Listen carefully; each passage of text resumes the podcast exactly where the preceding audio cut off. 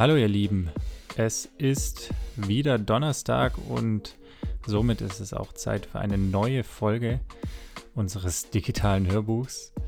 Ich bin Julian und in der heutigen Episode folgt, wie bereits im letzten Podcast auch schon angekündigt, ein ganz kurzer Überblick über die Folgen einer Covid-Infektion im Bereich des Leistungssports. An der Stelle muss man jedoch schon sagen, kleiner Spoiler quasi, ich hatte gehofft, dass man schon mehr Erkenntnisse hat. Letztlich habe ich jetzt festgestellt, dass einfach vieles da noch unklar ist, aber dazu später mehr. Würde ich jetzt an der Stelle einen Brief in der Klinik diktieren, dann würde der wahrscheinlich beginnen mit die Grundlagen über eine Infektion mit dem Coronavirus sowie die allgemein dazugehörigen Krankheitssymptome setze ich freundlicherweise als bekannt voraus, denn darum soll es jetzt heute auch nicht gehen. Sondern es soll gehen um Long-Covid und für all diejenigen, die noch nichts von Long-Covid gehört haben, gibt es jetzt vorab noch eine kurze Einführung. Ah ja, ähm, ganz wichtig, Heute ist Donnerstag, der 12. August 2021. Entsprechend beziehen sich auch alle Zahlen und alle Informationen auf den heutigen und somit aktuellen Stand. Laut dem Robert Koch Institut, also dem RKI, gelten derzeit so ungefähr 3,7 Millionen Menschen in Deutschland als von Covid genesen. Allerdings ist es so, dass nicht alle Genesenen auch im Anschluss an die Erkrankung wieder gesund sind wobei gesund an dieser Stelle wahrscheinlich auch der falsche Begriff ist. Sagen wir lieber, nicht alle sind im Anschluss an eine Erkrankung symptomfrei. Denn oft bleiben Erschöpfung, Atembeschwerden, Müdigkeit, verminderte Leistungsfähigkeit, Muskelschmerzen oder auch ein anhaltender Geschmacks- und Geruchsverlust.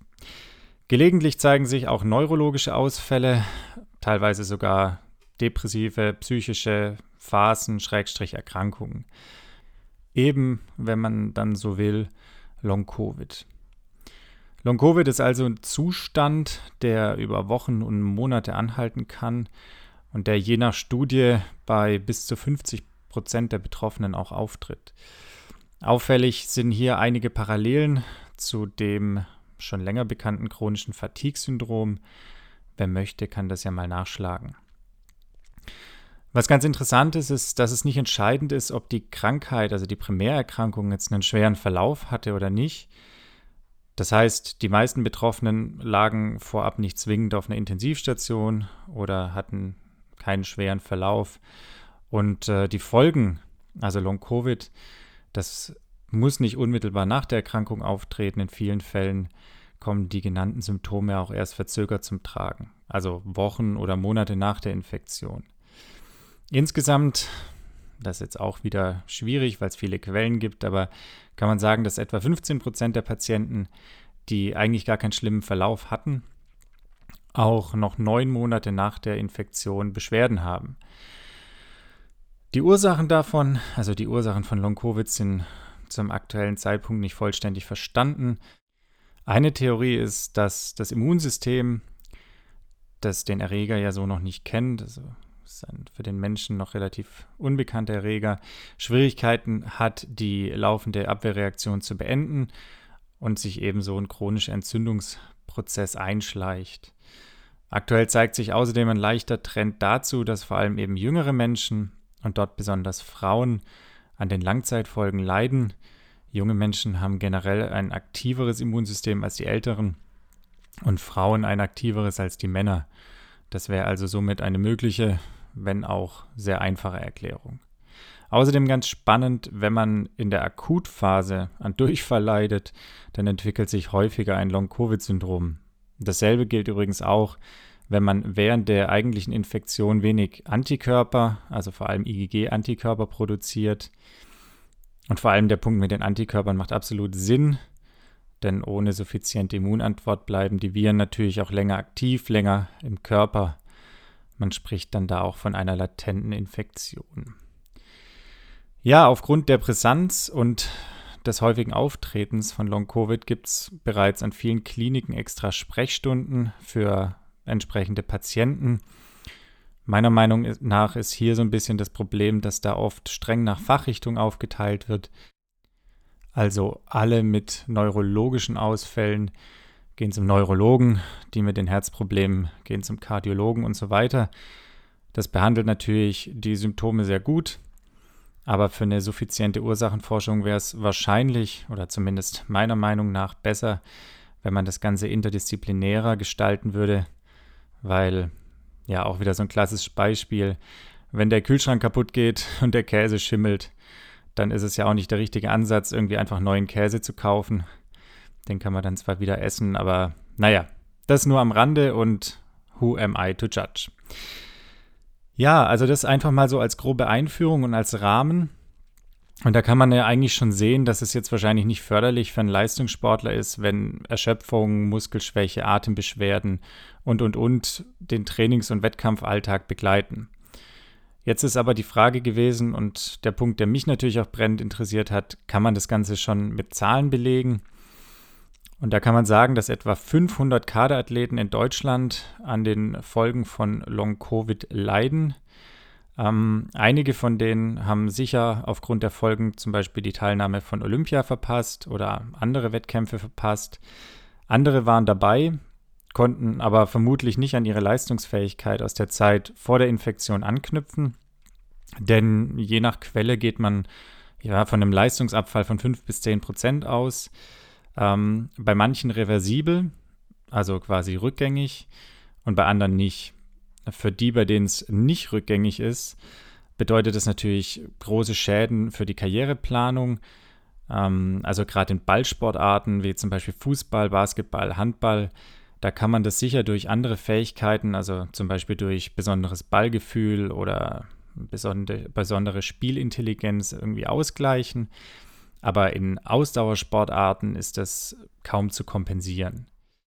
Doch wie genau ist das jetzt im Leistungssport? Man weiß, dass Leistungssportler generell sehr gut mit dem Virus umgehen. Hier geht es äußerst selten nur um Leben und Tod und schwere Verläufe sind echt rar. Man vermutet, dass etwa die Hälfte der betroffenen Sportler zwei bis drei Monate nach der Infektion wieder ihre alte Leistungsfähigkeit erreichen. Aber im Umkehrschluss bedeutet das dass eben die Hälfte der betroffenen Sportler drei Monate nach der Infektion ihre Leistungsfähigkeit nicht erreichen. Und zum jetzigen Zeitpunkt ist eben unklar, ob die Sportler jemals wieder die Leistungsfähigkeit erreichen oder nicht.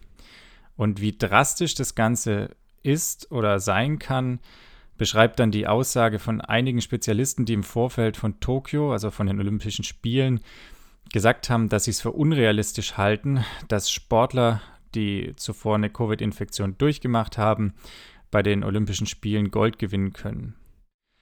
Letztlich gibt es zum jetzigen Zeitpunkt keine vollständige Statistik, aber es gibt zumindest ein positives Beispiel. Der britische Schwimmer Tom Dean hat zumindest laut Medienaussage sogar zweimal Covid durchgemacht und hat quasi für jede durchgemachte Erkrankung bei Olympia einmal Gold geholt, wenn man so will. Das ist zum jetzigen Zeitpunkt aber der einzig öffentliche Fall davon.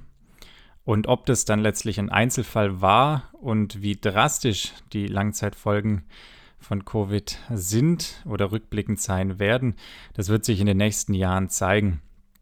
Es gibt auf jeden Fall jetzt schon viele Forschungsgruppen, die die Medaillenbilanz in Korrelation mit einer vorangegangenen Covid-Infektion auswerten und äh, wenn diese Auswertungen da sind, dann wird sich sicher eine erste Tendenz bilden. Klar ist aber für mich jetzt schon, dass ein großes Aufgabenfeld für alle, die Sportler auf oder neben dem Platz oder neben dem Schwimmbecken, wo auch immer, begleiten, eben diese Post-Covid-Betreuung sein wird. Ähm, es wird sich die Frage stellen, wie man mit den Betroffenen möglichst schonend aber auch effektiv umgeht, um sie dann möglichst schnell wieder an das alte Leistungsniveau oder idealerweise natürlich im Verlauf auch über das alte Leistungsniveau zu bringen.